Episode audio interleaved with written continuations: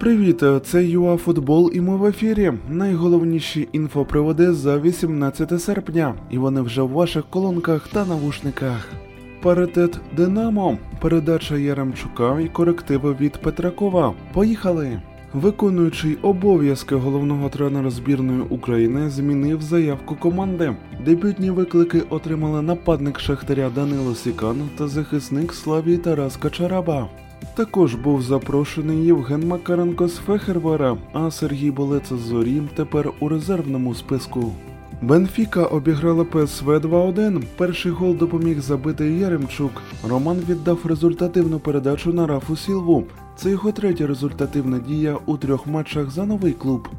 Також Харатін і Зубков вийшли проти Янг Бойс, проте їх Фраді програв 2-3. Лодогорець Пластуна програв Мальме 0-2.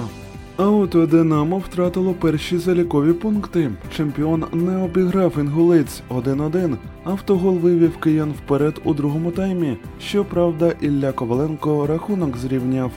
Кияни тепер другі. Розрив між ними та Десною дорівнює двом очкам.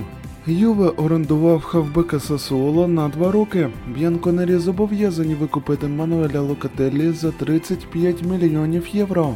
А взагалі контракт був оформлений на 5 років.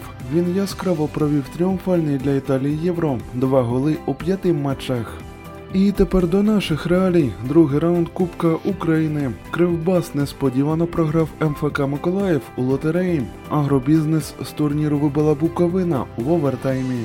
У дербі Карпат Львів сильніший за Галич, зате у Полтаві скандал. Там Олімпія програла Вовчанську, а тренер господарів вирішив накинутися на арбітра. От ми й завершуємо наш короткий випуск. До нових ефірів ЮАФутбол.